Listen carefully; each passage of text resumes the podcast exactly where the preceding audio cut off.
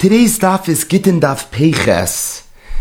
And we are 15 lines from the top of Daf Peches, Amid Aleph, the two dots, Get Shekosfu Ivris V'chulu, Ksav Soifer Ve'eit Kosher. Today's daf is being learned, Le'ilui Nishmas, Yisrael Alter, Ben Yaakov. So, yesterday we learned three Mishnayos, that dealt with some of the technicalities about Ksiva Saget. The last Mishnah, towards the end, mentioned the halacha that we've seen already a few times in the Masechta, and that is Ksav Soifer Ve'ed Kosher. So, a get, we know, has to be signed by two Edim. Major Machlokes Rameir and Rabbi Lazar, what the function of those Ede Chasima are. According to Rameir, Ede Chasima Karti, it's those two signatures that are mahava the gerushin. There's a halacha that in order for a get to be effective, it requires edus. According to Rameir, the edus that make the get a get, that make the gerushin a gerushin, are the ede chasima. Rabbi Lazar argued. Rabbi Lazar throughout the Masechta holds ede mesira but even Rabbi Lazar acknowledges that mipnei tikkun ha'ilam, this was one of the big takanas that Chazal instituted that Adim should sign a get. Either way, the Mishnah said that if you have a get that is, quote, ksav soifer, the aid, that in and of itself is going to be kosher. Now, it sounds like just from reading the Mishnah that the soifer writing the get and one aid signing on the get makes the get kosher, as if to say you don't need to aid him. Not just that, the lashon kosher is a lashon of lichatchila, meaning we had the Mishnah on Daf Pei Vav, where the Mishnah talked about the Gimel Gittin Psulim Ve'imnisis Havlat Kosher. Those were examples of Gittin that are puzzle albeit midrabanon, and it's only b'di'evid imnisis havlat kosher. This halacha is ksav soifer ve'ed kosher, which sounds like that even lechatchila even midrabanan, you can use a get like this, and the question is, what does this even mean? So Rabbi Yirmiyah said, Chasam shaninu, that in order to understand the Mishnah, the first thing you have to do is you have to change the word of the Mishnah, and that is it's not ksav soifer, quote unquote, but it's chasam soifer, quote unquote. In other words, avada there were two witnesses.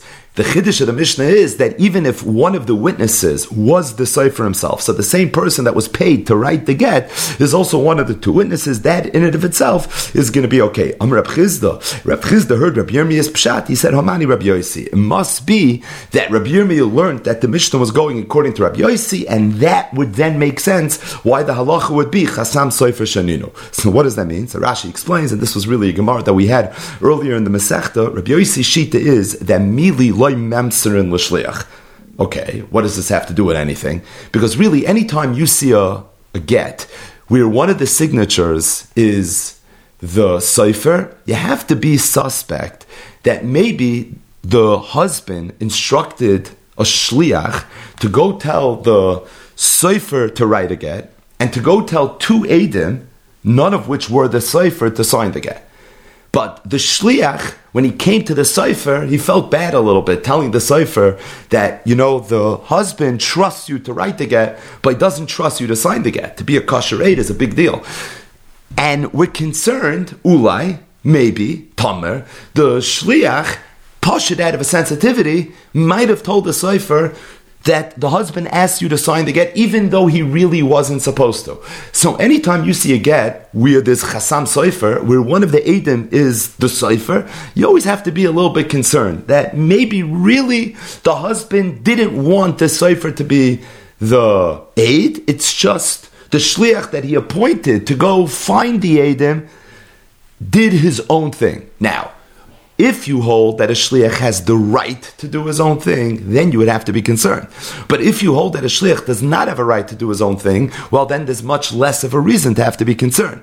Rabbi Yossi Shita is mili loy memser and l'shliach. Not for now, but in the sugi of mili, that would mean that a shliach would not have the right to go be oisa shliach for something that's mili ba'alma, it's for that reason, aliba de Rabbi Yossi, you don't have to be concerned that maybe the shliach went rogue and he decided on his own to tell the cipher to go sign on the get, and therefore, if the cipher signed together with another aid, it's going to be kosher. So Rabbi Yirmiyah said that when the Mishnah says ksav cipher for aid kosher, really what it means is chasam cipher. That makes sense. You don't have one aid, you have two aidim. You have two bona fide kosher aidim.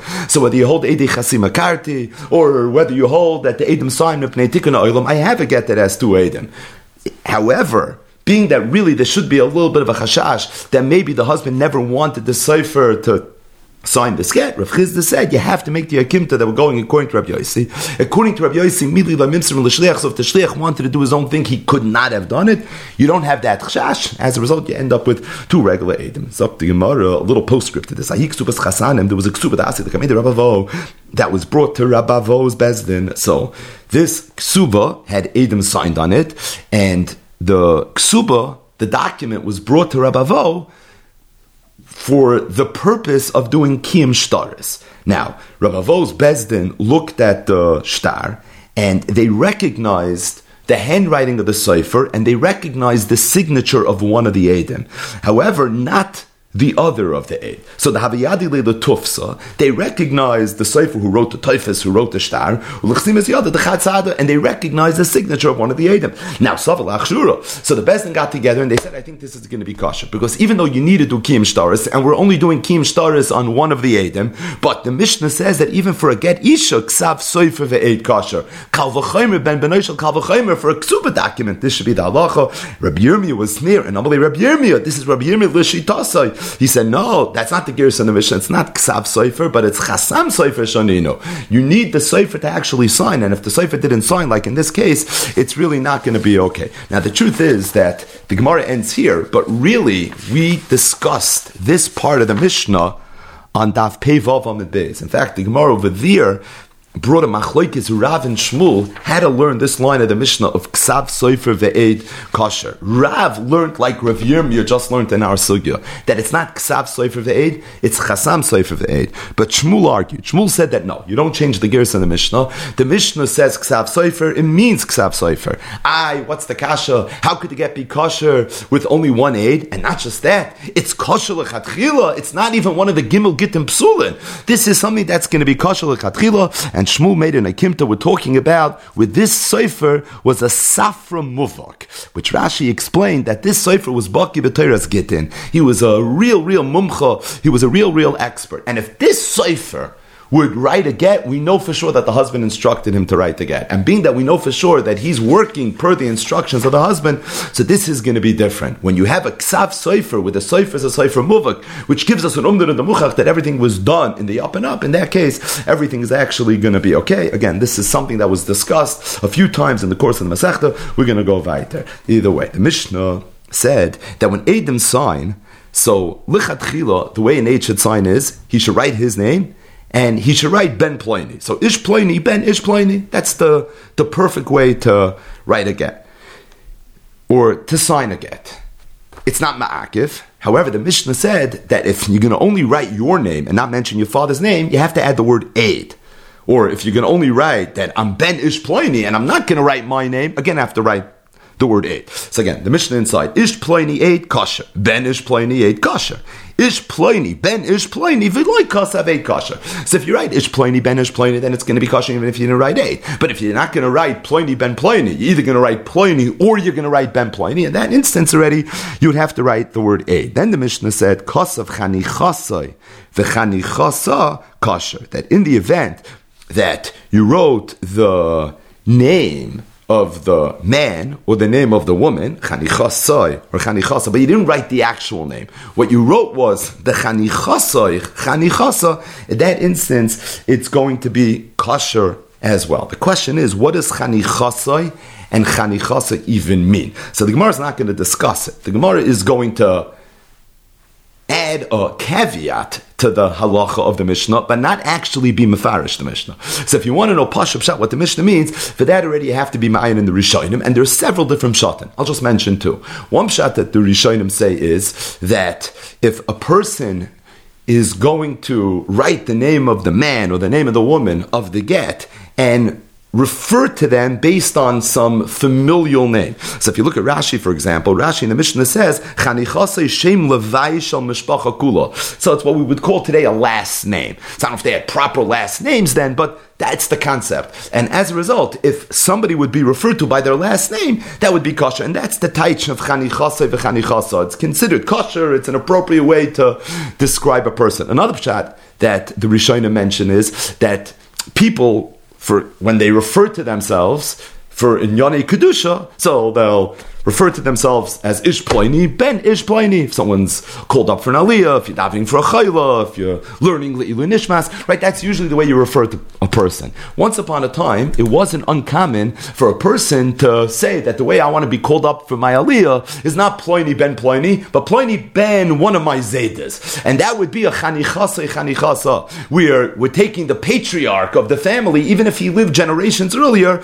and that was apparently somewhat customary. And that's what the Mishnah means. When it says Kasav Chanichasi v'Chanichasa, again, this is Shemus Hagitin. You have to get the name right. So if you would write that, that would be kosher as well. Either way, regardless of what the pshat of Chanichasa and Chanichasa is, the Gemara begins with a brayse. Tanu Rabbana Chanichas Avois Begitin when we talk about using chanichasoi or chanichasa in the context of gittin ad yodoiris. You're allowed to go up to ten generations. Shimon Elazar, Rab Shimon Elazar said, Gimel doiris kasha. Three generations is going to be kasha. Mekan ve'elach pasol. If you're going to go back more than three generations, it's going to be pasol. So the Gemara, come on, Chanina. Kosav chanichas always begitin at gimel doiris. Rab Chanina said that chanichas gittin is kosher if you go up to three doiris. Like which one of the two tanoim was he saying is alacha? So it's pretty easy. There were two shitas in the brisa. One shita said ten generations.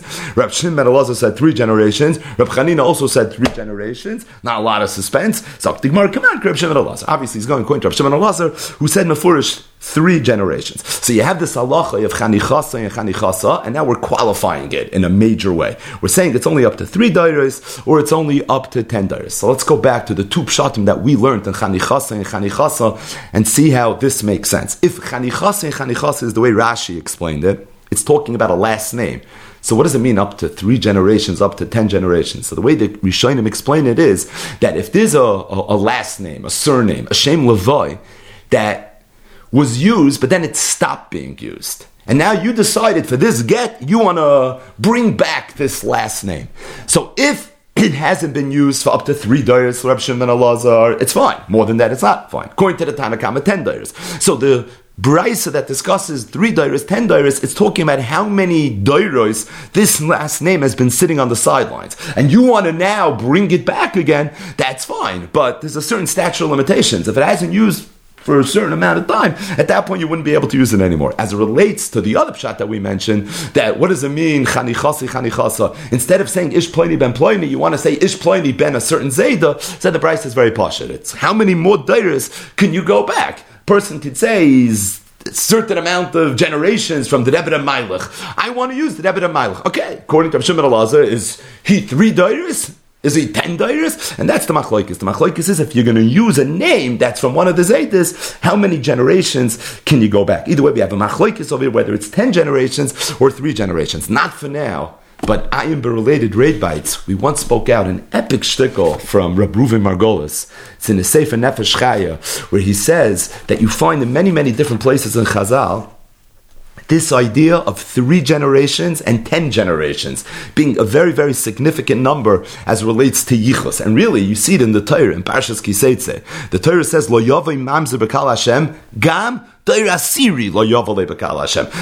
a mamzer is not allowed to enter the Kal Hashem, even the tenth generation. Torah says it again. Lo yovi amoini umayavi Hashem, gam Asiri lo yovi lahem Hashem ad oilam. With regards to the Mitzri, the pasuk says Loisasayev adoimi ki achichahu, loisasayev mitzri ki gera yisab artzoy, bonim ashi yivoldu lahem, dor shlishi yover lahem bakal Hashem. So you see this concept of up to three generations, you see this concept of up to ten generations, kedarke bakoidish. Rabbi Margolis has a whole bunch of ma'amakoimis with brilliant cheshboinis as it relates to these two numbers. Either way, the Gemara now is going to present a very welcomed half a omer or so of Agadah to Gemara. Zok to Gemara. Omer Rafhuna. Rafhuna said, My what's the makar to the shita of Rav Shimon Elazar? We said is also the Shita of Rab Chanina, and that is that there's some significance of three dairas, specifically as relates to Shemus Akitin, that the Mishnah says you can use Chanichasa v'Chanichasa, what's the Taich? The Taich is up to three generations. So he said, I have a pasuk, a pasuk in the Torah, it says, Kisoilid Bonim, Ubnei Bonim, V'noishantem Ba'aretz. And you see from here, Bonim, that's generation two. Ubnei banim, that's generation three. And after that, it's v'noishantam. What does v'noishantam mean? Miloshin, old. So after three generations, at that point, it's already old, it's already bygones. At that point, you can't use the chanich anymore. I'm Reb Shulman Levi. Reb Shulman Levi said, L'chara Eretz Yisrael, Acha Avdu Bo Zayin Bot Eidinim Avidazara. Eretz Yisrael was not destroyed until there were seven families of kings. Abati Dinim usually means courts. But in this instance, it means the court of the king, not the Bezdin. But so there were seven families that were over Avodah and that's when Eretz Yisrael was Charif. Now, which Churban Eretz Yisrael are we talking about? Is this by? Is this by Sheni? Right? Which Churban is it? So Rashi says, and it's going to be very clear in the Gemara, we're talking about the Golus of the Aseres Hashvatim. So when Melech Ashur came and he exiled the ten tribes, that's this Churban Eretz Yisrael that they were that we're referring to, and this happened after there was seven seven families of kings that were Eved Avodah Zarah. Elohim, these are the families. Rav ben Avat, Uvasha ben Achia, V'achav ben Omri, V'yehu ben Nimshi, Ufekach ben Meralyo, Menachem ben Godi, Hosheya ben Ela. And how do you know all this? Shenemar, it's based on a pasuk. It says Umlala. So Umlala is a lotion of Churbin, of it being desolate. So the land was Umlala, Yoiledes Hashiva, after seven generations, So this pasuk is describing Churban specifically the golus of the Aseres Hashvatim, and it says Umlala Yoiledes Hashiva. So you see that it has something to do with seven generations or seven families of kings that were Ivdei Avodah Zarah. Amr Rav Ami, Rav Ami said, Maikara, is there a pasuk in the Torah itself? So Rav Ami said, yeah, it says Kisoylid Banim Ubnei Banim, and that's why we're talking about this. So where do you see this in Kisoylid Banim Ubnei Banim? So if you look at the last Tosfos on the Yom, Tosfos says, Kisoylid, the word Kisoylid is Chadar, it's one generation. Banim is Tradar. It's another two generations, one plus two is three. Ubnei is another tray dar, it's five. And then Bonim is another tray dar, Hare Zayin. You end up with seven generations. But either way, there's a concept of seven generations. There were seven families, seven Bate Dinim of kings that worshipped Avodah Zarah, and it was after that that there was the Golus of the Aseres Hashvatim. Now, if you look at Rashi, Rashi makes two observations. The first observation that Rashi makes is that all the kings that were mentioned were kings that were members of the Malchei Yisrael, as opposed to the Malchei based of it. So we know that after Shlomo HaMelech passed away, his son Rechavam became the king, and then he was challenged by Yeravim ben Avat, and the Malchus was divided into two groups, and it would remain this way, unfortunately, for a very, very, very, very long time. But the point is that there were two tracks of kings within the Jewish world that were operating at the same time. This is all during the times of the first Beis Hamikdash. You had the Malchei Yisrael, and you had the Malchei based stuff. And now all the kings that were mentioned here were Malchei Yisrael. So Rashi muches a little bit. Why are we only mentioning the Malchei Yisrael? Why are we not mentioning the Malchei based stuff? Another mucherai that Rashi has is that why we only count these seven? It sounds a little bit like these were the seven bad kings. And the truth is, if you know the history a little bit, it seems like we skipped over some others that you would have thought we were also Ovdei Avodah Zarah. So Rashi addresses both of these questions in a long Tanakh type Rashi. Ayin Sham Zok Gemara. More on this note. Amalei Rav of Ravasi. Rav, so Rav of Ravasi both told Rav. Ksiv Be by Hoshea ben Allah. It says regarding Hoshea ben Elah the following pasuk. It says Vayas Harab Ini Hashem. So this is Hoshea. He's a king, one of the Malchei Israel, and he was he was bad. Vayas Harab Hashem. Rak. However, the pasuk says, "Like Yisrael Meaning, he was bad, but he was he was not that bad. And then the pasuk says, the very, very next pasuk, Olav, Olav Shalmaneser Melech Ashur, Vayhiloi Hosheya Eved, Vayashav Loi Mincha. So pasuk says Hosheya was bad, but not nearly as bad as his predecessors. And you know what happened during his time? Shalmaneser, the king of Ashur, came, and the golus of the Aseres Ashvatim happened.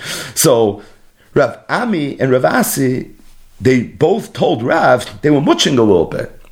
They didn't understand that if Hosea is not that bad, so why did the Golas Tafka happen during his time? And how do you even read the psukim? Hoshea is not nearly as bad as his predecessors. Oh, and that's why it was Tafka during his lifetime. It almost sounds like, as opposed to his predecessor's lifetime, that all the tzaras started to happen. Amal Husa Rav told them, "Oisam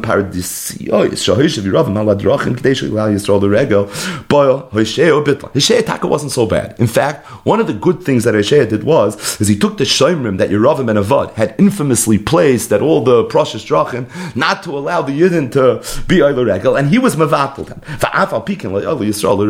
But despite that, the Yidden still were not Oiler Regel. Amra Kodesh Baruch Hu, so the Abishta said, Now they're going to be punished for all the years that they weren't Regel. Meaning, the reason in the times of Hoshea the Yidden were punished so terribly was because now the chet of the Yidden not being Oil suddenly became manifest. Meaning, up until this point, it wasn't such a taina because it was a really bad person, a One of the people that the Mishnah says is that was operating and he wasn't letting the Yidden be Oil because of all the tachpulois and the strategies that he had come up with.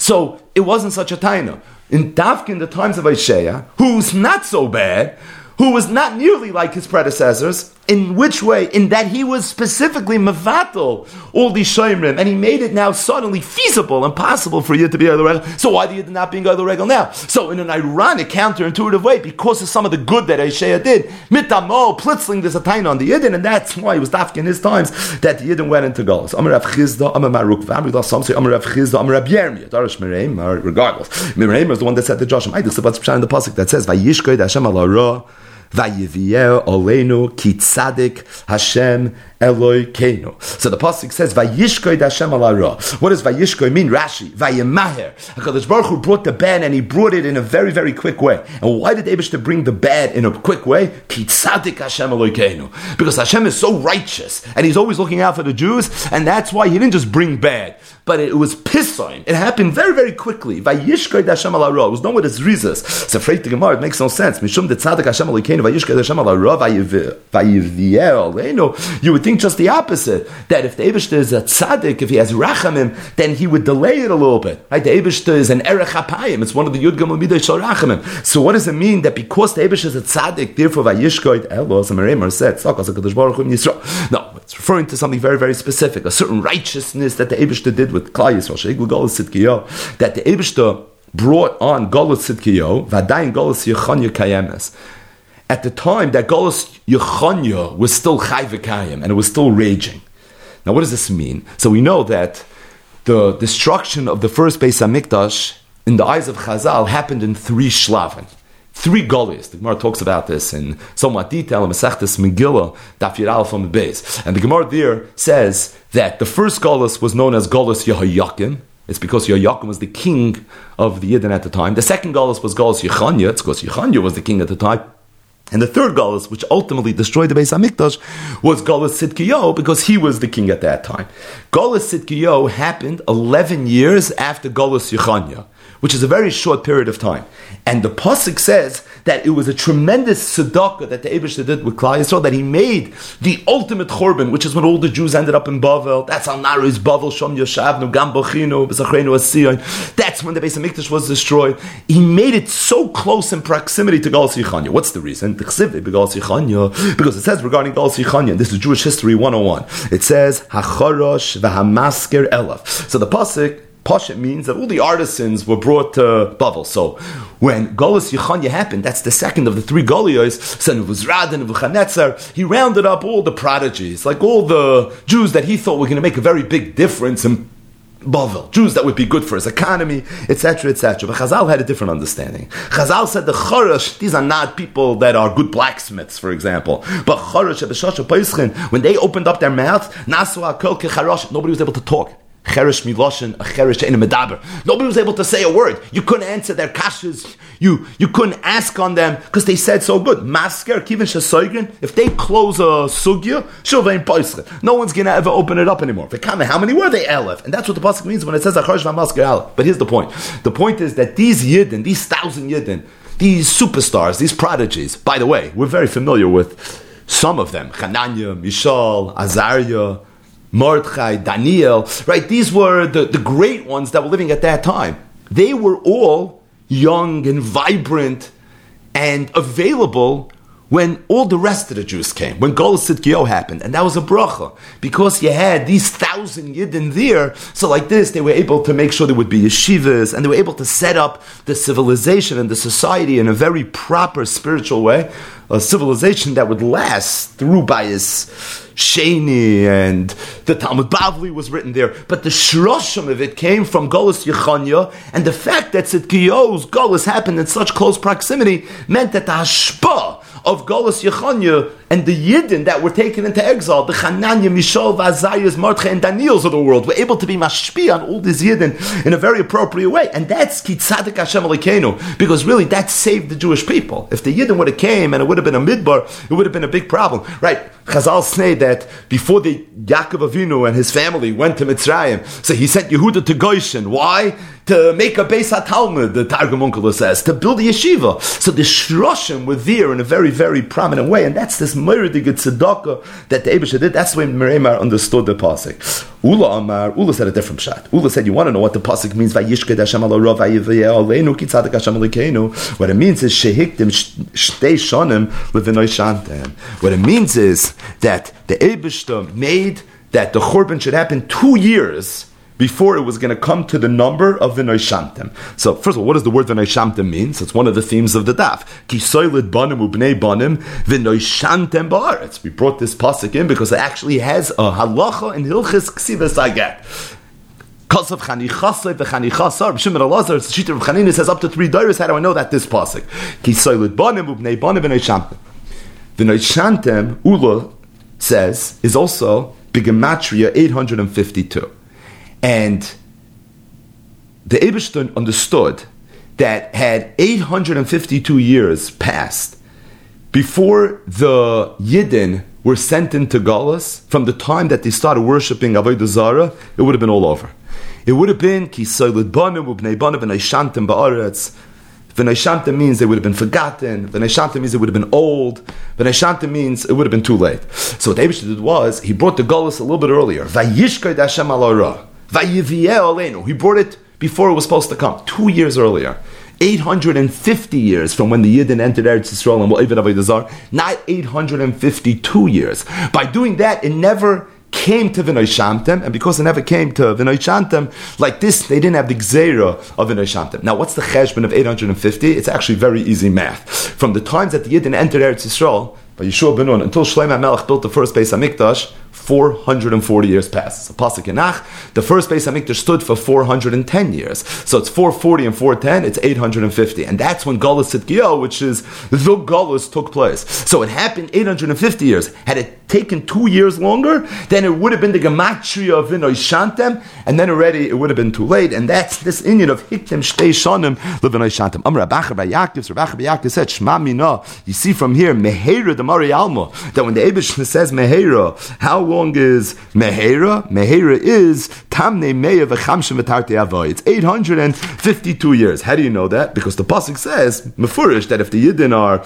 going to do the wrong thing, it says, Ki avoit Tavedun Maher. The Yidden are going to be thrown out Maher. And what was it supposed to be? V'naishantem. What's V'naishantem? 852 years. So you see that the Taich of Mehera by the Ebishta is really 850 years. Now Taisa asks Akasha, that it sounds a little bit like literally from the time that the Yidden entered Eretz Yisrael, they were already being Ovid Avodah Zarah.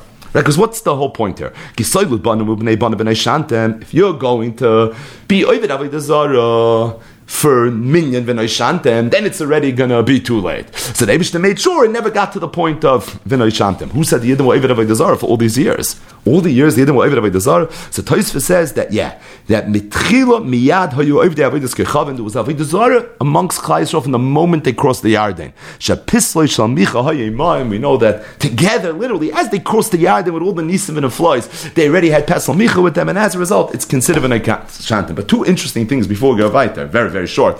The first is it's your dua that in the world of gematrias, a gematria is allowed to be off by one. At first glance, it sounds a little like a cop out, right? It's almost perfect. It has a makar in the Rishonim. That a gematria is allowed to be off by one, and the Rishonim say the Makar is this Gemara. Why? Because the Ebishter made that the Yidden should get out before they came to Bnei Shantam. So how many years before did they get out? Two years before. If you're trying to prevent the Bnei why did it have to be two years before? One year before would have been enough. The Teretz Iskus, if the Gematria would have been off by one, it still would have been Bnei Shantam. This is the Rishonim. This is not a Malitza. So it's brought down, mamish from the Kadmoine Kadmoinim that you see from here. This is the source. This is the Makar that a Gematria is allowed to be off by one. Because if an Shantam would have been off by one, it still would have been Bnei Shantam. To make it not Bnei Shantam, you have to make it off by two. A Dover Nifla. Another thing that the Svar Maktoishim say, Befrat in the Torah, the Chasam Sofer, that whenever we daven, so we always say that the bracha should come, the Yeshua should come, b'mheira b'yameinu. So the Heilig Chasam Sofer Taich, why isn't it b'mheira? He said because the Gemara says, Shma mina meheira de Alma is tamne meya v'chamshem v'tartehu. It's 852 years, so we tell the Eibishter, Eibishter, we're davening, we want the Geula to come b'mheira, but not your b'mheira. It shouldn't come before the Naishantem. It shouldn't come 852 years from now. It should be b'mheira, be a meinu, what we consider a meheira. During our lifetime, 850 years, that's a lot of Einiklach from now. We want that it should be b'mheira, be a meinu. Either way, we return to our regular program, which is intense, getting sugyas. This next summer that we're going to learn, right, this is a classic example of where you have an Amid Gemara, which Daf is not so hard necessarily, but if you learn this Amud Be'i, and there's a lot going on, Befrat in the world of the Ktsais and the Nesivis, and some interesting Jewish history, fascinating Inyanim, Inyanim that we've, Be'ezus Hashem, spoken about several times over the course of the years, but the Mishnah now is going to discuss the infamous Get Mu'usa. So what's a Get Mu'usa? Rashi says, Mu'usa, one word, Bechazaka. A man has the choice whether he wants to divorce his wife or not divorce his wife. It's like no, it's like any other transaction. You get to decide if you want to get married, you get to decide if you want to get divorced, you want to buy, you want to sell. No one's really supposed to force you. Stating that there is a concept that sometimes Besdin will deem it appropriate for a man to divorce his wife, and if he doesn't want to do it in a kind way, then Bechazaka, Besdin's going to get involved, they're going to intervene, and they're going to force this man to give a get to his wife. Now, an Isha on the other side can be Meguresh as Balkarcha. Mikra she doesn't have a vote whether she wants to get divorced or not get divorced. But as far as the man goes, the Pasuk says, he gets to decide, stating that a very, very big chiddush, and that is that if Bezdin decided to force this man, assuming it was appropriate for Bezdin to do so, the get would be a get a get where the husband was forced to give a get is what's known as a get ma'usa. And that's the topic of the balance of today's daf. Get ma'usa, a get where the husband was forced to give the get. Be Yisrael kasha. If he was forced by a bezdin shall Yisrael, meaning this was a Jewish bezdin that forced him to give the get, the get's going to be kasha uba. If the pasul, if however it was a non-Jewish court that forced a man to give the get, then the get's not going to be a kasha get. Uba if the kechavim, as it relates to non-Jews, they could hit a man, and tell him, I say Masha Yisrael, I want you to do what the Bezin Shal Yisrael is telling you to do. In other words, a Bezin Shal Kechavim can't force a man to give a get. However, a Bezin Shal Yisrael can hire to implement, to be their shluchim, to force the yid to give the get. So, as it relates to the bezdin that's presiding over this get, only a bezdin shal yisrael can execute a get ma'usa. Bezdin shal kechavim can't. As it relates to the actual executioners in a literal sense, so that could already be even Oivde Kechavim. As long as the Bezin Shah Yisrael is presiding over it, they can have these Oivde Kechavim execute what they want to do. So Rav Nachman said in the name of the great Shmuel, Get HaMu'usa Yisrael Kedin Kasha. When the Mishnah says that a Get Mu'usa Yisrael is Kasha, what it meant was that the Bezin Shah Yisrael is operating Kedin. So what does it mean, Kedin? It means that there's a woman who in halacha the man is obligated to divorce, in an instance like that, Bezdin, if the man's not doing what he's supposed to do on his own right, can force him to do what needs to be done. However, Shaloikidin, if Bezdin forced a man to give a get, but it was Shaloikidin, meaning the man didn't have a, an obligation, I'll be Allah to divorce his wife, so then the Allah is possible. Even if it was a Bezdin Shah the get's going to be possible. However, at the same time, upoisel. What does it mean, upaisel? This woman is going to be considered a grusha as it relates to marrying a kaye. So the get's not a good get. but at the same time, she's a grusha that you can't marry a kohen. What is this called? We know what it's called. Rashi quotes it, reach haget. So the get itself is taken out of kosher again, but a reach haget, that it is going to be. Shmuel continued, and he said, as it relates to oivde kechavim, if a bezdin shalev the kechavim is the one that's presiding over this get, then the Allah is as follows: kedin, pasol, u paisel. If they did it kedin, so the get's going to be puzzle, like the Mishnah says. However, it is going to be puzzle. The get will be a get as relates to reach get kedin. If it was shaloi kedin, I feel a reach get aim by. Even if it's a reich get, even that it's not going to be. Meaning the get is going to be absolutely nothing. So the Mishnah said get musa be Yisrael kosher uba oivde kechavim puzzle. Shmuel gave a very important commentary on the Mishnah. He said no, you have to know the Mishnah. Meaning He's explaining the Mishnah. He's not arguing with it. He's being mefarish. He's giving you some of the piratev v'diktuker. What were the pratim of Shmuel? Again, Musa Yisrael is kosher. But it's only if it's kedin. If it's shaloi kedin, it's possible. But even shaloi kedin, it's still going to be paisel. It'll still be a reich again. But you should know it's still paisel. But the only time it's paisel, mean that it's considered a reich again, is if it was kedin. But if it was shaloi kedin, then it would be paisel, and it wouldn't even be paisel. So the Gemara asks a kasha on the way Shmuel understood the get mu'usa of the oivdekechavim. What did Shmuel say? Oivdekechavim that forces a a yid to give a get, the halach is it's possible, but it's poisel. That's if it's kedin. If it's shaloi kedin, it's possible and it's not even poisel. As it relates to oiv de who forced the yid to give a get? Who was obligated to give a get? So what's the halacha pasal pasal If they have the ability to be maasa, like a bezin shay yisrael is kashurin nami liskasha, then it should even be kasha. And ila b'nei asuyininu, and if they don't have the ability to force, samifso loy lifso, so then it shouldn't even be possible. So the Gemara was muching on the way Shmuel understood get mu'usa of an oivik kechavim. This distinction, this fine line. It's possible, meaning it's not a kasher get, but at the same time, it's also possible as a reich get. And understand that. Now it's interesting. The Gemara is not asking on Shmuel's understanding of a get ma'usa be Yisrael shalikadin, which is the same exact halacha. It's pasol upaisel. The kasha of the Gemara, learning Daf now, so let's just focus on what the Gemara says and not what the Gemara doesn't say, is a question on Shmuel's halacha as it relates to a get ma'usa ba'ov de It's pasol, yet it's paisel. And the Gemara says, if they're bnei asuyeh, then it should be kosher. And if the napne asuye, why is it even a reich haget? So the Gemara says, I'm Rav Shashi, Rav Shashi said, I'll tell you, Pshat, Fire Torah get Musa B'Vichavim kosher. Really, Midai Raisa, Novi Kechavim's Bezdin has an ability to force a yid to give again, and it's going to be the same get. Matam Amru Pasel, why did the Chazal say it's Pasel? Shloitei Kol Achas V'Achas Hoileches, V'toila atzmoy ba'oived koichavim u'afkas atzmoy miyad ba'ila. Because we were afraid that if a non-Jewish bezdin can force a man to give a get, the get's going to be kosher. A woman who finds herself in a difficult marriage, she may hire one of these non-Jewish courts and they'll be on the take and they'll do anything that needs to be done. Now, even though they're only able to do it if it's kedin, not if it's shalai kedin, but it's still a slippery slope that we don't want to go down. And Rav Misharach said that's the reason that Chazal said get Mu'usa be Oiv de Kechavim is possible. But Be'etzim, it should be kosher.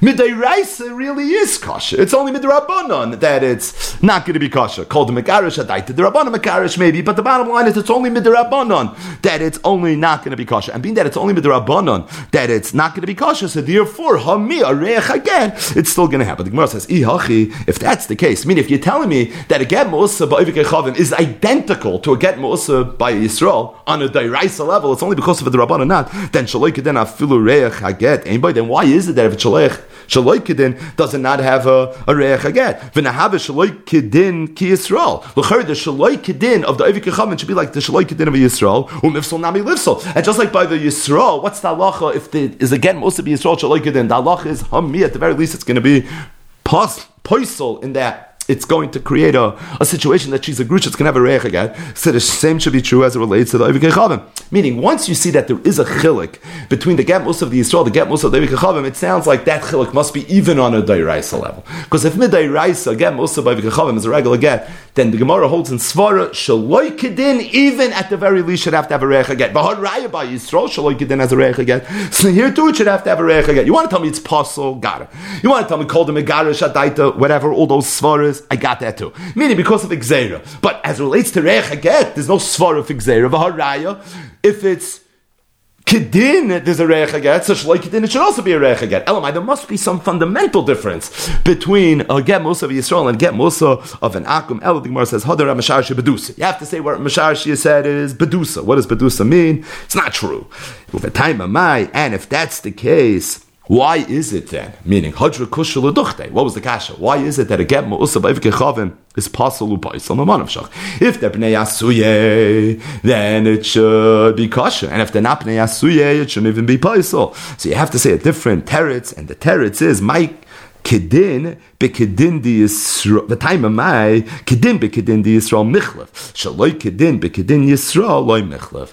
It's all because of gzera. The reason Chazal said that if an is best and forces a yid to give a get, you have to be chayish for the get. Hamir, it's going to have a reich a get. It's only because of gzera. The gzera was we were afraid you might confuse it with the get of uh, Yisrael. So if it was done kedin, so that's when you're going to have to think that maybe people are going to start making mistakes. They're going to say, "Oh, this is not good." Now the kedin of the Yisrael is also not good. So number one, there's more of a svara to make this mistake, and the stakes are much higher as well because kedin be Yisrael is a regular kosher get, and you're going to think it's not a regular kosher get. So therefore, we had no choice, but we had to institute a, a reich get. But shaloi kedin, shaloi kedin like michlav, and if to that reason, there we don't have to be worried. So our postscript to this sugya. Abai ashkech the Rabbi Yosef the Yosef kamas agiti. Abai Rabbi Yosef, his Rebbe, who was sitting and he was forcing a Yid to give again. Oh, Amalei. So Rav Abaya told Rav Yosef, Anan had yoitis anan. We're had yoitis. What does that mean?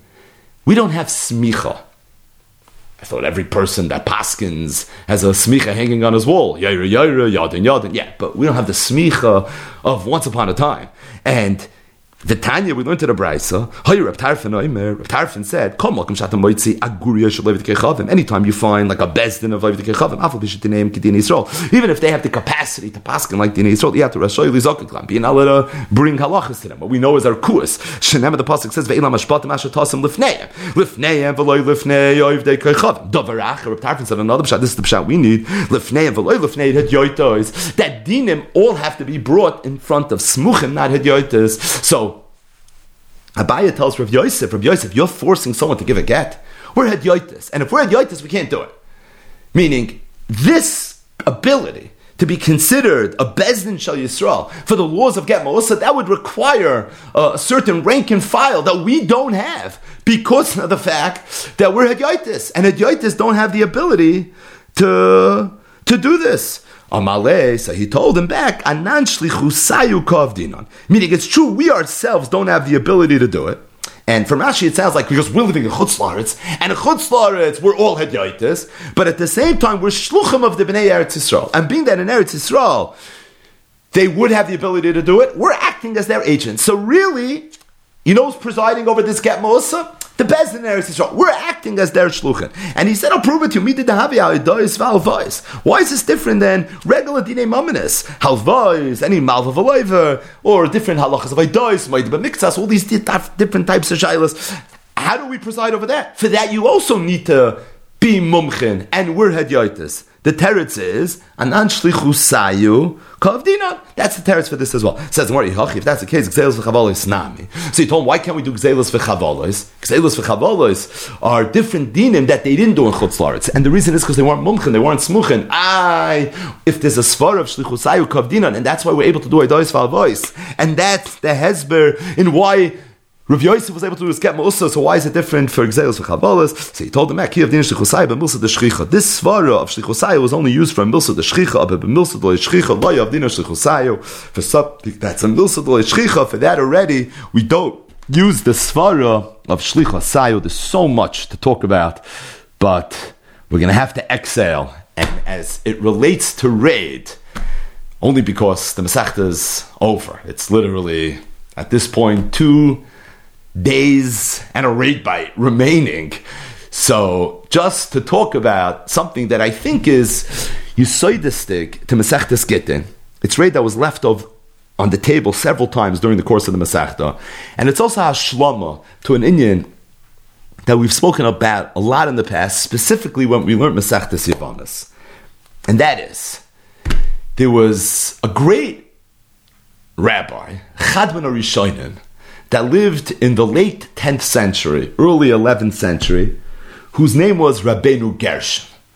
Now, Rabbeinu Gershom was Rabban Shal Kol B'nei Agoyla. So much so that Rabbeinu Gershom is known as Rabbeinu Gershom Ma'or HaGoyla. The emes is, there's a lashon from Rashi in a tshuva. This is in Shilas Tshuva's Rashi Simenayan, where Rashi was quoting Rabbeinu Gershom, and he gave a one-line hesped on him. Rashi said as follows: Rabbeinu Gershom, quote, "Sheheir ene hagoyla." He was literally someone that lit up the eyes of the exile. The kulanu mipiv chayim, v'chol bnei golus Ashkenaz, v'kitim talmidei talmid of him. So Rashi said about Rabbeinu Yoino, that he was Heir, Rabbeinu Gershom, that he was Heir Eni Agoyla, V'kulanu mipiv chayim. We're literally all his talmidim. Every single yid that's living in Ashkenaz, heisach talmud for Rabbeinu Gershom. So Rabbeinu Gershom was Ma'ir Agoyla. He was literally Rabban Shal Kol B'nei Agoyla in the words of Rashi. Now, Rabbeinu Gershom, in addition to being uh, obviously a great teacher, and, and he wrote Sfarim, and he wrote uh, Pirush Al Hashas, v'chule v'chule, he's also very famous for making takonos. And I was thinking that, you know, you look back in Jewish history, there were certain tzaddikim, certain leaders that distinguished themselves and that they felt that during the time that they were living that it was very, very important to institute takanas.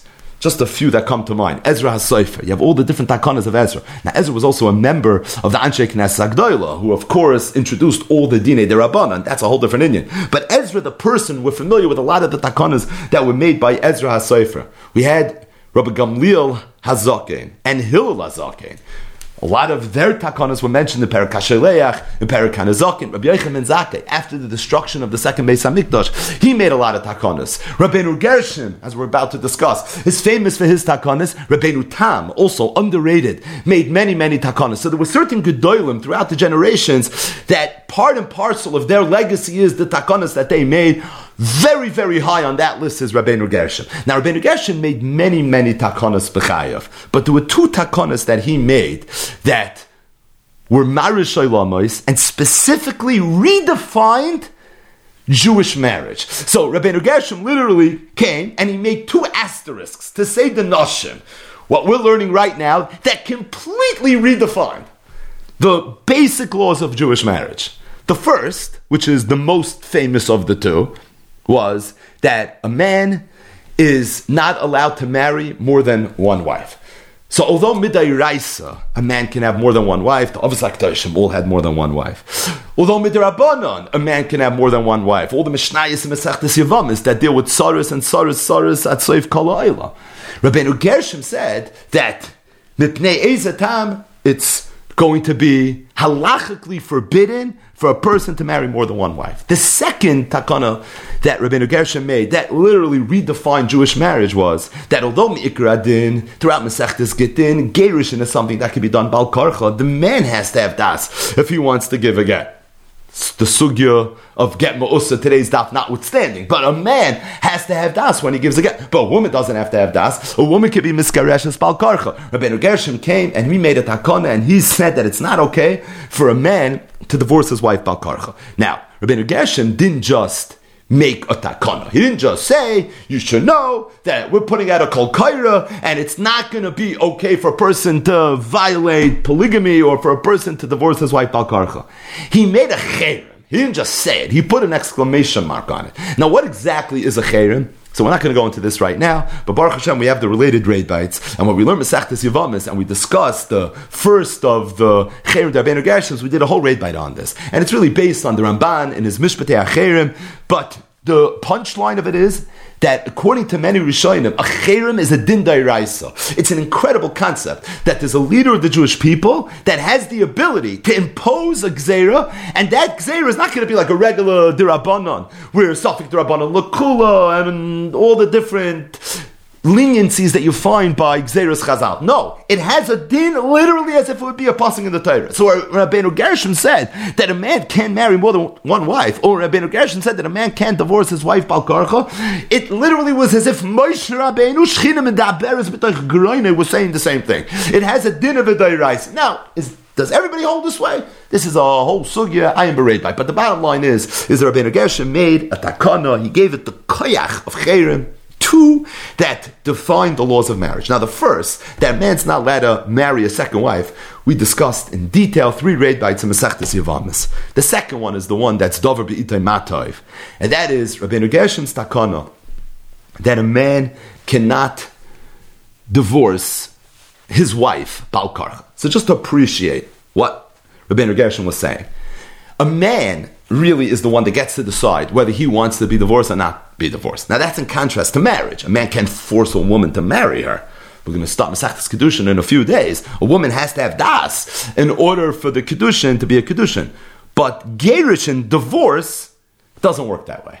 As it relates to Gerishin, there the halacha is it says in the Torah, "V'kosav lo sefer krisos." The man has to have das to, to write the get. V'nosam b'yada. He has to have das. He has to do a mice and a sina. As far as her participation in the get, all she needs to have is a hand. V'nosam b'yada. But as long as he puts it in her hand, whether she wanted it or she didn't want it, even if it happened balkarcha, the halach is it's going to be okay. Stating that, Rabbeinu Gershom came and made it takana that shouldn't be this way. And the reason Rabbeinu Gershom made this takana was because Rabbeinu Gershom observed that people were being and their wives. People were getting married. Then they decide, you know, something they don't want to be married anymore. So, no problem. You give a get. It's not a big deal. You could do it bal karcha, and like this, you're going to be divorced. And he felt that people were being mezalzel in the Bnei Yisrael. So to prevent the zilzel in the Bnei Yisrael, he went ahead and he instituted this takana. Just to quote Lashoni Azov Shalach Sam Sofer in one of his chuvas that he talks about this Chem Rabbeinu Gershom. We'll get back to this chuva later. But this is in Evan Ezer Chelok Aleph at Simon Gimel. So he says, Kihine Rabbeinu Gershom Ma'ira Goyla Tikein Beis Takonis Echad Shaloi Legarish Balkarcha V'hisyog L'Torah He saw that there were prutzim that they were being mezalzel in these kosher, these snuois, these b'nois Yisrael. And the Chassam Sofer says, you know what he saw? Be'erev u'babayker yishava. Literally at night the woman would come, he would get married, and in the morning he already sent her away. And he felt that that was a tremendous zilzul, and to prevent this from happening, he said, you know something, you want to divorce your wife, that's fine, you have a right to do that, but at the same time, she's going to get to decide whether she wants to accept the Gerushin. And if you're going to be Megarish Al Karcha, it's a Cherim. You are over literally on this Issa. Now, this Takana of Rabbeinu Gershon, Kumuvan, is brought down in Shulchan Aruch. In fact, both of the takanas of Rabbeinu Gershon are brought down in Shulchan Aruch. The first claim of Rabbeinu Gershon that a man can't marry a second wife is brought down in Evan Ezer Simon Aleph literally right in the beginning of Evan Ezer. It's in Sif Yud, and the Shulchan Aruch there, Barichus discusses the Chem Rabbeinu Gershon. The second Chem Rabbeinu Gershon, that a man can't divorce his wife Al Karcha, that's brought down in Evan Ezer, Simon Kuf Yud Tes, it's in Sif Vav. So the Mechaber says as follows, Yochai legarsha b'loy daita. A man can divorce his wife b'loy daita, without her das. Says the Ramah, v'chol zamidina. This is all true mi'ikradin. Avol Rabbeinu Gershon hichrim shaloi legarish isha shaloi midaita. Rabbeinu Gershon made a cherim that a man is not allowed to divorce his wife, bal karcha, and then he goes on and gives some exceptions to the rule where maybe it's going to be okay. So the Mechaber says Yochel Garsha B'loy Daita, and then the Ramah adds to that Avu Rabbeinu Gershom Hichrim Rabbeinu Gershom made a cherim shaloi legarish isha shaloi midaita. It's interesting that in Simon Kufyu Tes, regarding Gerish and Balkarcha, it's only the Ramah that brings the Cherem to Rabbeinu Gershon. The Mechaber himself doesn't bring it. The Mechaber says, Yochel Garsha Daita. It's the Ramah that says, V'chol Zemidin. In Simon Aleph, where the Shulchan Aruch discusses the other Chem Rabbeinu Gershom. They now let him marry a second wife. There the Mechaber does bring it. And the Mechaber says as follows, Rabbeinu Gershom hichrim al hanoisei al ishtai. Rabbeinu Gershom made a cherem that if somebody's going to marry a second wife, even though he's married, it's going to be a, a very, very terrible thing. And then the Mechaber says, Avol biyavam loy hichrim, V'chein ba'arusa. He never made his chen regarding Yavama, and he also never made his chen regarding Arusa. Mechaber continues and says, V'loi poshto takonase b'chalo arotzais. The chen Rabbeinu Gershom, you should know, it never spread throughout all the lands. Additionally, v'loi hichrim elat soifa elef hachamishi. When Rabbeinu Gershom made his takana, he didn't make a loyal vod. He wanted it to be in effect up until the end of the elef hachamishi. But beyond the elef hachamishi, there already, he never intended to make the takana. So, the Mechaber in Simon Kuf Yotes, as relates to what we're calling the second Chem Rabbeinu Gershon, doesn't mention the Cherem Rabbeinu Gershom at all. It's the Ramah that says, "V'choza midina of Rabbeinu Gershom hichrim." It's being introduced by the Ramah. Yet in Simon Aleph in Ilchas Beri Verivya, when we're discussing the first of the Cherem Rabbeinu Gershoms, and that is the Cherem that a person is not allowed to marry a second wife, that is brought down by the Mechaber. Why? I don't know. It's above my pay grade. But the bottom line is the Mechaber brings it in Simon Aleph. The Mechaber does not bring it in uh, Simon Kufyotes. But there's a very interesting shaila that the Paiskin discuss, meaning the early, early Paiskin discuss, and that's going to be the topic of part one of this raid by the Beis Hashem tomorrow. We'll discuss a very, very fascinating part two. But as relates to part one, just really introducing the topic. So the Mechaber brought the Chem Rabbeinu Gershom and Simon Aleph. He brought the Chem Rabbeinu Gershom that a man's not allowed to have two wives. And he added two very important caveats. Number one, You should know Rabbeinu Gershom made this takana, but it never really took root in all the lands. Now, which lands did it take root in, and which lands did it not take root in? So all the Rishonim say it took root in the lands of Ashkenaz. Rabbeinu Gershom lived most of his life in Germany. So in Germany and France, in that area, that's where it took root. But in all the Artsei Svarad, where the Jews were living, whether it was Spain or Morocco, Bechol Mokim Shehi, in all those different places, over there the Cherem of Rabbeinu Gershom was loy pashta. Over there it never took root. That's the first caveat that the Mechaber said. The second is V'lei Hechrem Elat Soifo Elaf HaChamishi, that there was a, an expiration date on the Takana. So the Takana was put into place at Soifo Elaf HaChamishi, until the end of the fifth thousand of the years of Bria Sa'olam. But beyond that, it wasn't meant to be put into place. As if to say that the Cherem de Gershon expired how many years ago? It's easy math. Today is Tafshin Pei Gimel, 783 years ago, right? Tafshin Pei Gimel means it's 5,783. We're only saying the Tafshin Pei Gimel part. We understand that we're 5,000, we're in the Elef Hashishi right now. We're counting that. But the point is that this would have expired 783 years ago, which, if you do back of the envelope arithmetic, it's the year 1240. So it's a very long time ago. So the two caveats that the Mechaber said as relates to the Cherem Rabbeinu Gershom. Number one, like Pasha Takanasa B'chal Number two, like Hechem Ela Atzoifa Ela V'chamish. So here's the Shaila. The Shaila is, what about the second? of the Cherem Rabbeinu Gershoms. The Cherem Rabbeinu Gershom that a man can't be Megarish Ishtoi Bal Karchai. Was that also Le Pashta Takonase B'chal HaRatzais? And was that also Le Hechrem Ela Atzoifa Elav HaChamishi or not? There's no Mechaber. If you open up a Shulchan Aruch, the Shulchan Aruch doesn't even bring the halacha. So obviously, we're not going to know the answer to this question from looking at the Mechaber. So Stelzach the Fraga, these two major caveats that the Mechaber mentions in Simon Aleph, are they true? For the Chaim Rabbeinu Gershom, Shloi Legarish Balkarcha not. Now, to be clear, if you go through the chuvas, and there are countless chuvas on the topic of Chaim Rabbeinu Gershom, the fact that the Mechaber said, like Posh the Takanasa B'chal is a tremendous kula certainly for people that live in Svar. And the fact that the Mechaber said, is a massive kula for everybody. Because really what it means is that this cherim, although it has a din of a dayraisa, it's mamish beged Ezra Soifer and Hillel Hazaken, it's mamish like a prusbol, the Gomer. But at the same time it expired 783 years ago. So if that's the case, for sure it's going to be kuladik. And it is cool. All the truvas it's kuladik. So the question is, what about the other cherim Rabbeinu Gershom? Shlei Garish Bal Karcha. Does that have that koyach that as well? Or does that not have the koyach that as well? So the emes is that in the Sefer Get Poshet, which was written by one of the Kadmoinim, Ramosha ibn Chaviv, he declares the Shaila. It's in Simon Kuf Yotes and Hilchas Gittin. Ein legarsha v'chulu. He's quoting the Ramah. Tzarich iyim in takona zu the Rabbeinu Gershom hoisa ad soifa elef hahei kahida tikin shlo yisa beis noshim little Simon Aleph or not. So the Get Poshet already cleared the Shaila, and he blied by a little bit of a suffix, stating that what was a suffix to the Mechaber Sefer Get Pashut was really Pashut, as we'll see, to some of the Groisa Groisa Kadmoinim. And again, the Hakdama to this whole Inyan is that it's Rechava Mineyam, literally.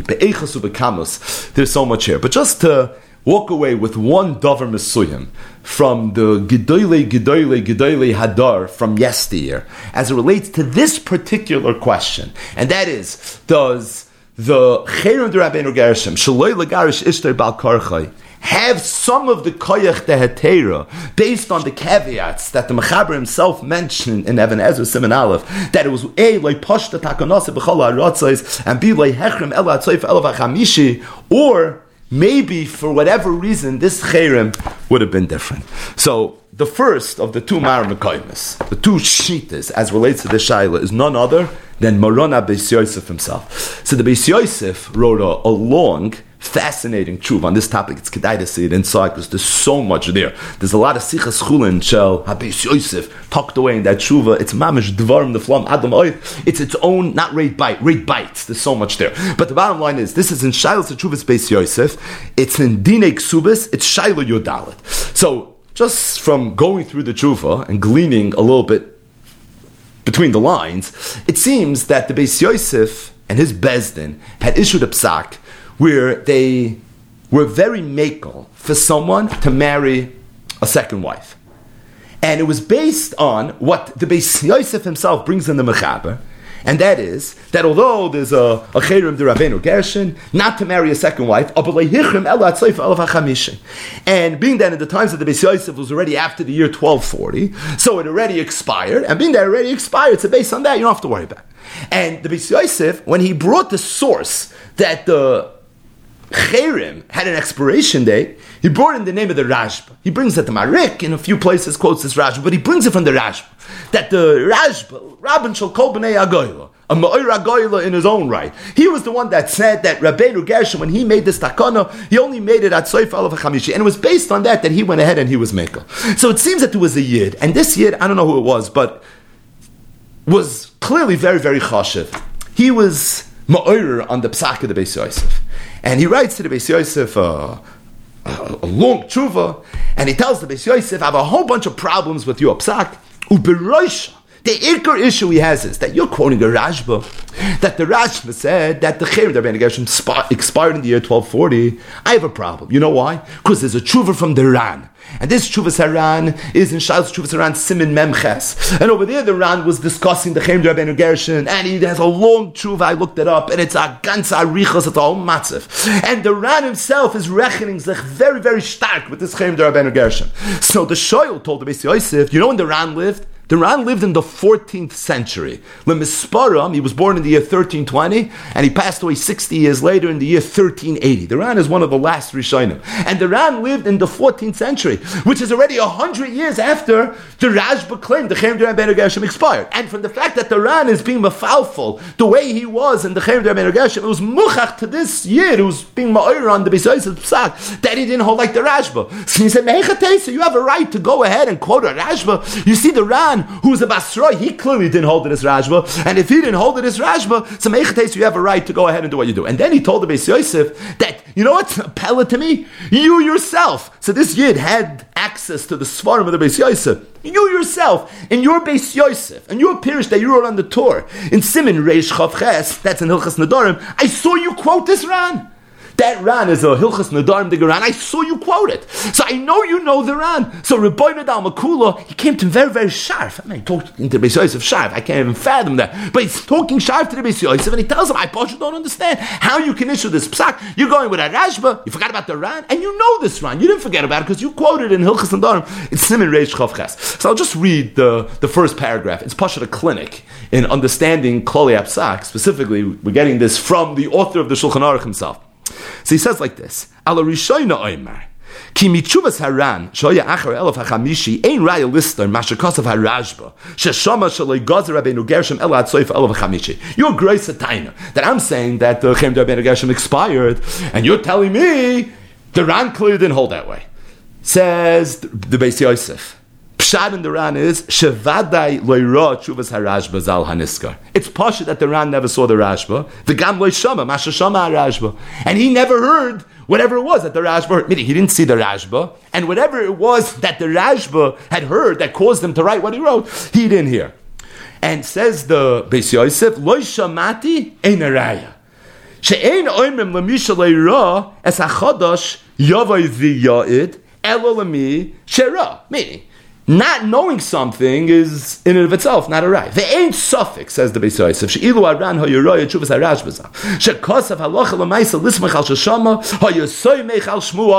It's poshut to me, had the Ran known this Rashba, he wouldn't have written what he wrote. Because you find the Marik did the same thing. Umarik, the Marik himself. The Marik lived after the Ran. And the reason is. Because he understood what I understood. That if the Rashba brings something and the Ran just doesn't bring it, then you have to be Saimich on the Rashba. because you have to assume that the Ran just didn't know the Rashba and that's why he didn't bring it. ומזה תשובה גם למה שאומר, לא מאסמך אני על מה שכוסף הרשב"א, ושמענו והניח ספורס הר"ן בתשובה ההיא, שאין זה מחלוקס בספורס. There's no מחלוקס going on over here. אלא מר שמר ומר לא שמר, ואילו הווה שמר הווה מקבל. Had the Ran heard it, he would have been Makabal as well. Then he tells him that, you know, you mentioned that I knew this Ran. So I already told you I knew this Ran. I just wasn't impressed. But you're me why I quoted the Ran. He said, no, that's not a kasha. He said, where did I quote the Ran? It's mamish geshmak. Beis Yosef says, I quoted it in Hilchas Nadarim. He said, did I quote it in Even HaEzer? So you saw my Pirish, it seems like. You saw my Pirish in Even HaEzer Simon Aleph? Did I quote the Ran there when I discussed Hilchas Pirish Review where I talk about the Chem Gershon? No, I didn't mention it there. Why not? He said, because I knew that that chelik of the Ran is not oisgehalten because it's upgefragt from the Rashba. I was quoting a part of that Ran that's negei hilchas nedarim that's not upgefragt. Meaning, I saw this Chuvas Haran and I understood part of it is upgefragt and part of it is not. The Even HaEzer chelik was upgefragt.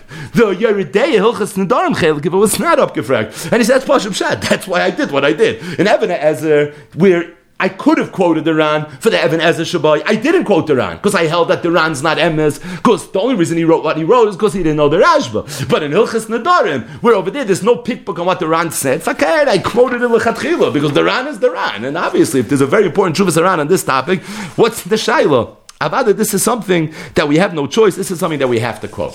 Lamaisa, in the course of this tshuva, so the Beis Yosef says that even though the emes is like the Rashba, that the Ben Gershon was only at Soif of HaChamishi. But he says, I know that in Ashkenaz, the minig is that they still keep the Cher.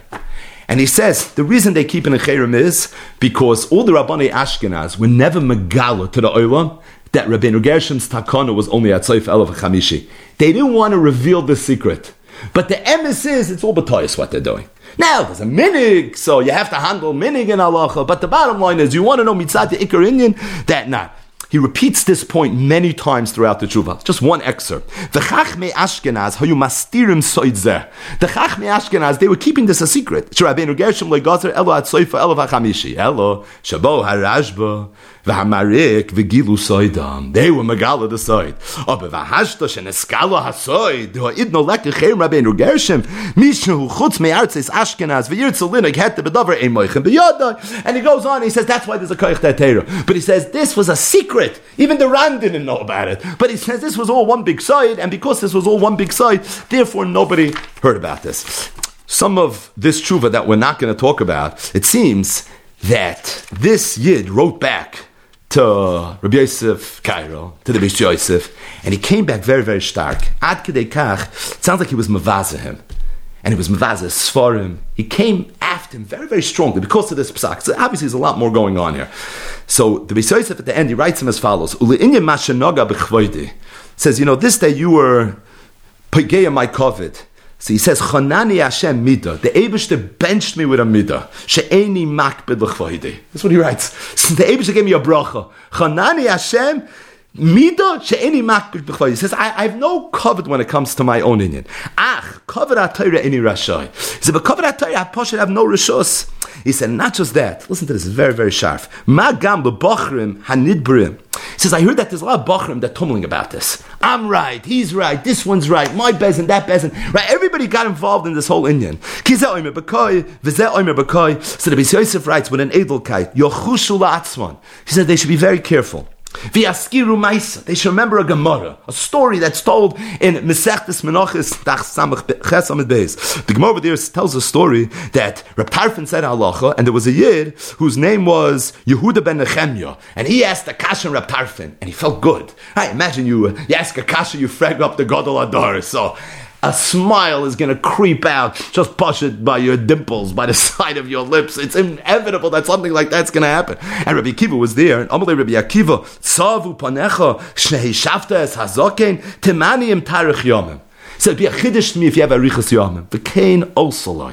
Kedisa b'menachis. So he writes, says the Beis Yosef, Yiratzon shlo ye'en chua yodoi. So I say a tefillah that because of this mice and befra because of my psak, nobody should be punished. The heim yitnu al libam loshim b'tshuva and all the people that are tumbling about this, they should do tshuva, yikablu arabim as tshuva. and everyone should be makabel their tshuva. And then he says, sifri. Says, I heard that this person, he was pagay in the covenant of my sefer, loy echosh says, I, I don't care. Because as it relates to my Sefer, he, whoever this person is, won't have the ability to cause any shame to my Sefer. And he also doesn't have the ability to make my sefer a chashav a sefer. Ki emes eid la'atzmoy. V'nikarim divrei emes. He said, there's no person, what? He was mezalzel my sefer, therefore what? My sefer is going to be mezulzel. There's incredible sichas chulim from the Beis Yosef. I'm being makatzer. But the bottom line is, is that the Beis Yosef wrote this tshuva based on the Rashba with his tremendous koich deter. Now, toich dvarov, in 10 pages here from the Beis Yosef, the Beis Yosef entertained the tzad that maybe, and it's Nageya Hishmuz Ayin Sham, this that the Rashba heard a rumor that when the Hatakana to all the lands, and more importantly, Benegay this Shuva, that it only went until the Soifela Chamishi, maybe that was only true as it relates to the Cherim of not marrying a second wife. But as it relates to the other Cherim, the Cherim not to be Megarish Balkarcha, maybe there it's not true. So he says it could be, it's possible. It could be. Ella, I don't think it's true.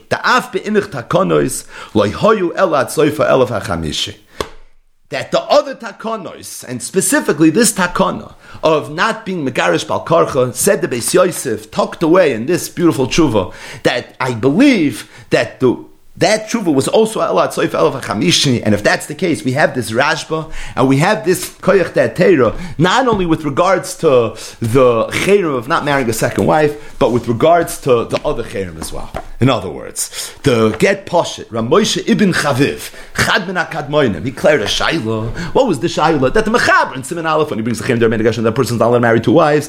So he says that this Takana was only at Soif Elav Chamishi, also was like the Spashto, Lechalo Arotzes, and that gives it a tremendous koyach tatera. And now we know the rest of the story. The Beis Yosef, who was so adamant and passionate about this, and his tshuva and Simon Yodalid, and it comes from the Rashba. And even though the Ran said not that way, but loisha mati and as a result, this is the psak that he had. What about in Simon Kuf Yotes? The Mechaber didn't even bring the Cherim. So we don't know if it had that caveat. Oh, but the Beis Yosef, who's the Mechaber, was Megaladaita himself. He wrote it in a tshuva. In that tshuva, in Simon Yudalid, Beis Yosef, he had a tzad, he had as a havamina, but it was a fleeting havamina. And he writes beforish that all the coolest that you have regarding the Cherim Derminagesh, not to marry a second wife, is also going to be true regarding the Cherim Derminagesh, that a person is not allowed to be megarish his wife Balkarcha, stating that.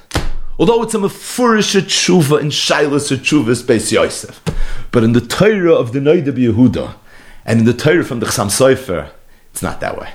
In fact, the Noida Yehuda says mefurish and kama v'kama tshuvas, and the and the Chassam Sofer goes in the derech Noida Yehuda quotes the Noida Yehuda. Many many places in his tshuvas he says that the mechaber and the Rishonim were megalatas that the Cherim, the Rabbeinu Gershom of not marrying a second wife, has kulas. It was like nespashta b'chal aratzos, and it was only at soif elav hachamishi. But as it relates to the other chayim der ben gershim, for that already there's no such evidence. For that already we're not aware of anything. And as a result, said the Noida Yehuda ubedarkoi hachsam soifer, the halach is going to be that that chayim der ben gershim is going to be more stringent. It's going to be more chamer, and you're not going to have these kulas. Now the Noida Yehuda in two places. He says that my makar was one maramakim. In one place, he says that I don't remember exactly what the Maramakim is. In another place, he says that I'm away now. I'm in the berg. The ain't safer biyadi. He says I don't have svarim with me. Then ain't zechroini. And if my memory is not playing games with me, medum came think the makar is what? I think the makar is a it's a ran. It's a chuvas haran. Then says the makar is a chuvas haran. But it's not the Ran that the Bisoysa was handling in that tshuva. It's a different Ran. It's in Simin Lamed Ches. I'll just read you one excerpt. It's the excerpt that the Noid Yehuda was focusing on. It's also a long tshuva. Says the Ran, Vizel L'shoinoi, Sha'anu muchzakim, sheyesh cherem ha'kehilois bedavar, oi takonas Rabbeinu Gershom zal. V'davar zeh, poshat yisuroi b'chlol Yisrael. This spread everywhere. Says I never heard of an Isha being miskareshes balkarcha, which means that it was to be Yehuda, this is what he means. The Ran said the Ran lived in Sfard, so he said that I see in Spain and in the areas that I live that you'll never find a man that's going to divorce his wife balkarcha. Must be that even though Rabbeinu Gershom lived in Germany, but really it was nespashet b'chol harotzes. So Yehuda said I understand. I thought all the Rishonim, the Beis Yosef already quoted it in, in Even HaEzer and the Mechaber. I thought all the Rishonim say Mefurish, that what? That it was like a Spashet B'chal Aratzos. So he says, must be that there's a chilik. Must be there's a fundamental difference between the two charamas. And the cherim not to marry two wives, that was like Nespashta B'chal Aratzos. Uh, but the cherim, Shalei L'gar Shishta Bal Korcha, that was yeah Nespashta B'chal Aratzos. And if you're going to find this difference as it relates to Nespashta B'chal Aratzos, so now Tein Lo Chacham V'yech Gamoid. Let's apply this further. That means all the coolest that we have, maybe we're only that regarding that cher, but not with regards to the other cherim. And if that's the case, said the Noida Yehuda, a Gavaldig Chiddush, that all the coolest that you find, you only find with regards to the cherim not to marry a second wife, not with regards to the cherim not to be Megarish Ishtoi Bal Karcha. Now the emes is, Noida Yehuda said it, and the Chassam Sofer brings it, but it's Keneged and Mefurish of Yosef. It's literally Keneged of Yosef. Now, did the Noid of Yehuda have Shilas Atruvas Yosef? It's very possible not. I don't know the history of Shilas Atruvas Beis Yosef, but this is not the Beis Yosef spiritual on the Torah. It's not the Mechaber. It's tucked away in the middle of a tshuva in Shilas Atruvas Beis Yosef. Mechaber didn't, didn't quote the Truvas Beis Yosef. As far as I know, the Chassam Sofer didn't either quote it. So I'm not sure. But the bottom line is that really what emerges from all this is that there seems to be a very, very fundamental machloikis with regards to understanding this other cherem. The cherem de Rabbeinu Gershom not to be megarish and isha bal karcha. The Beis Yosef says mefurish in a tshuva that all the coolest that you find that the Mechaber himself quoted in Simon Aleph with regards to Tzoif Elef HaChamishi and Loy Nespashto, it's true for the other cherem as well, not to be megarish and isha bal karcha. Whereas the Rebbe Yehuda said mefurish not that way, based ironically on a tshuva saran, and the Chassam Sofer goes kedarkoi, and they said that no, that the cherem de Rabbeinu Gershom shlei the garish bal karcha that's more chamer. The one not to marry two wives that's going to be more Kuladik. The question is why? Why would it be that way? Why would the Cherim, the Rabbeinu Gershom, in the world of the Noid Yehuda and the Chassam Sofer, not to be Megarish and Isha Bal Karcha, be the more Chomer of the two Cherims? So it's interesting, the Chassam Sofer in Even Ezer, Simin Aleph, this is literally the first tshuva in Even Ezer. So the Chassam Sofer says the following. He says, "Velule de mistafino lechadesh davish leyaskiru ha'geoidim ha'kadmoidim." Were I not afraid to say a chiddush that no one ever said. Havamina, I would have thought Rabbi Gamliel, Rabbi Gershom, keep on saying Rabbi Gamliel, Haretikim based takonis. He was misaking two takonis. Echot shloi legarish bal karcha. Vihi ikris. That's the ikr one. The niskabel b'chol mokim, and that's the one that was niskabel everywhere. K'moish and mefurish b'tshuvas haran simon lamed. That's that ran that the Noid Vida quotes. The idach and the second one was shaloi lisa beis nashim, not to marry two wives. Va'oiso loy nispashta kolkach, and that one really didn't take on so much. And the reason for that one is the. It's that you shouldn't fight. Venerally says the that talia This is the luli the mistafina part. That the second takana was really talia in the first. After Rabbeinu Gershom made a takana that you can't be megarish bal karcha ulefamim So what's going to happen if a person finds himself in a situation where he wants to give his wife a get? She doesn't want to accept it, but he wants it and she doesn't, and they're fighting about it. She gets to choose, meaning she has a vote. They have to work it out. They have to negotiate something. Someone's going to have to maybe intervene to figure out a way to make this happen. In the meantime, he's living with a Nachash Vikfifa Achas You know what Rabbeinu Gershom saw? You know what people were doing in those situations? He said, no problem. You know what? It's fine. No problem. You don't want to take the get, don't take the get. We're living in separate houses. I'm going to get married anyways. And you know what happened? That just caused so much more machloikis. Because in the meantime, now he had m- multiple wives, etc., etc. Nimsa the takona not to be Megarish Balkarcha, it ended up feeding this new Indian where suddenly people who would have never married a second wife were marrying second wives. Al Kain, it's for that reason. That's the reason he had to go ahead and he had to make the second takana. So Ben Geshem never felt that he had to make the second takana. Maybe it wasn't so prevalent. We've spoken at a rabbi from Abu Margolis that it was very low for people to marry two wives. So could be it wasn't so prevalent. But once he made the takana shaloi legarish balkarcha, then all of a sudden it became prevalent because every situation where a woman didn't want to take a get, his next move was no problem, I'll marry a second wife, and that was something that was mutter, and it was marbe machloikis be Yisrael. It brought ketat to be Yisrael. All the issues that are the reasons that were given by the Rishonim for why Rabbeinu Gershom made his takana certainly went ahead and played itself out. But says the Chassam Sofer, Avol, ihavi matzi megarish bal karcha. If it was okay for a person to divorce Balkarcha, like have a gazer would have never made this gzera. Now again, we're already at the end of the Masechta, we have no time anymore. But the Chassam Sofer, based on this lulei the Mistafina, says a chodesh godel v'nifla v'noira adla But ayin sham. But the bottom line is, it said the Sofer, that I believe that really the two takonas were not on the same level. The ikr takona that Rabbeinu Gershom was coming to make was the takona not to divorce your wife Balkarcha. As a result of that, he felt that he had to back it up. And the way he backed up that takana was by making a second takana, a second cherem, and that is they not let him marry another wife. In other words, in the world of the Noid Yehuda, and in the world of the Chassam Sofer, that other takana was really the Iker takana. It's not just Mochamer. It was the Iker takana. The second takana was just coming to enforce it and to be mechazik and to address an issue that was a, a byproduct of that original takana. In the Beis Yosef, there's no remes to this. Beis Yosef says before in his tshuva that all the coolers you have by one, you have by the other. In fact, I don't think it would be unreasonable to argue that the Beis Yosef didn't even bring the takana, the Garish Ishta which we spoke at the beginning of the raid bite as a pella. But at the same time, he brought the Rabbeinu Gershom Hichrim al al Ishtar.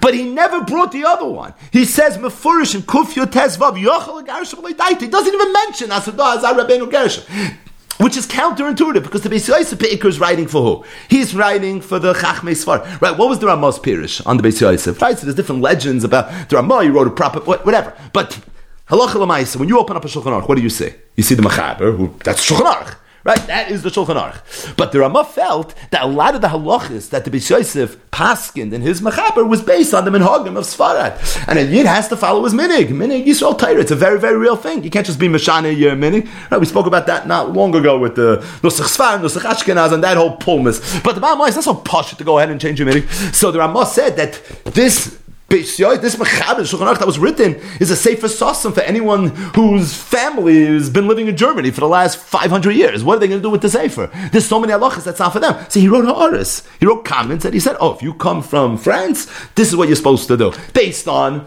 all the Gedali Apoiskim that were in Ashkenaz, Rashi and the Bali Tosfos, v'chul. But the bottom line is that was the whole yisoid of what the Ramah was. Like that is the Ramah. So yet the Cherim that the Noid Yehuda and the Chassam Sofer Taining was loinis spashet into the Anshe Sfarad. That cherim of not marrying two wives, that the Mechaber himself says, like Pachat Akalas says, that the Beis Yosef brought. But the, the cherim not to be Megarish Balkarcha, which in the Rabbi and the Chassam Sofer's world never made it uh, Fakert was nispashet in Sfarad, like the Ran says before in Simon Ches, that one the Beis Yosef macht sich completely nishvisendik from. It's mamish apella. It's Dafka the Ramah who had to make that comment. So again, there's a lot here, but the bottom line is, is this is the the Chem Rabbeinu Gershom. Just to end, and we spoke this out when we learned Masechtas Yavamis, but it, I think it's definitely, definitely kedai to say it again. But Frat in Mamish jumps off the page when you learn this Lule de Mistafina Amina from the Heilige Sam and that is it's Yodua that the Ashtos Rebbe said that Rabbeinu Gershom was called Rabbeinu Gershom Ma'ira Goyla. And why was he Zoicha to be called Ma'ira Goyla? So he said that the reason is because Rabbeinu Gershom made two takanas. He made a takana that a man's not allowed to divorce his wife Balkarcha. And he made another takana that a man is not allowed to take a second wife. And he said that is a takana, or those are takanas that literally light us up in the galus. He says why? He says because when the Yidden sin and when the Yidden do Averis, so what is the inclination of the Eibishter? It's to be Megarish, Klai Yisrael, Ayin Yuma Daf Pevav Amid Beis, Machzir Grushas, all those sugyas. And that's always what the inclination is. So Rabbeinu Gershom went ahead, Rabbeinu Gershom said, I'm afraid that in the course of the galus, he saw this a thousand years ago. He says, how do I know there's not going to be a time that the Eibishter is not going to decide, I want to be Megarish Klai Yisrael? So he got up and he made a takana. The takana was that a man is not allowed to divorce his wife balkarcha. And if he was kaveh that that's the din, that's the mitzvah in this world that a man can't divorce his wife balkarcha, then in Shemayim we have to be machrir with that as well. That's the ktsois and the hakdama, right? Emes me eretz titzmach. Emes comes from the ground. And as a result, as a yidos, have no choice. So Mamel, the Abish can't divorce Klai Sobakarcha. But then he realized, and with the some sofer, it's so beautiful, that I don't know if that's enough. Because you know what's going to happen if a man can't divorce his wife Balkarcha? What's he going to do? He's going to end up taking a second wife. Mamish some sofer. And how do I know that the is not going to take another Ummah? So he went and he made another takana. He made a takana. Number one, you can't divorce your wife. And number two, you can't take another wife either. It is what it is. You're going to have to figure out Abish to how to live with Klai Yisrael. And by doing that, he mamish saved the Jewish people. And the Ashraf Rebbe, Yagan said that's why Rabbeinu Gershon was known as Ma'ir HaGoyla, because his two takonas is literally what's kept us going for the last thousand years. And we have this haftacha that it doesn't matter how low we fall. At the end of the day, we know that Abish, the number one, can't ever throw us away. And not just that, the Abish can't bring the tzara in. The Abish can't even bring uh, another Ummah in. This is part one. As Hashem tomorrow, part two.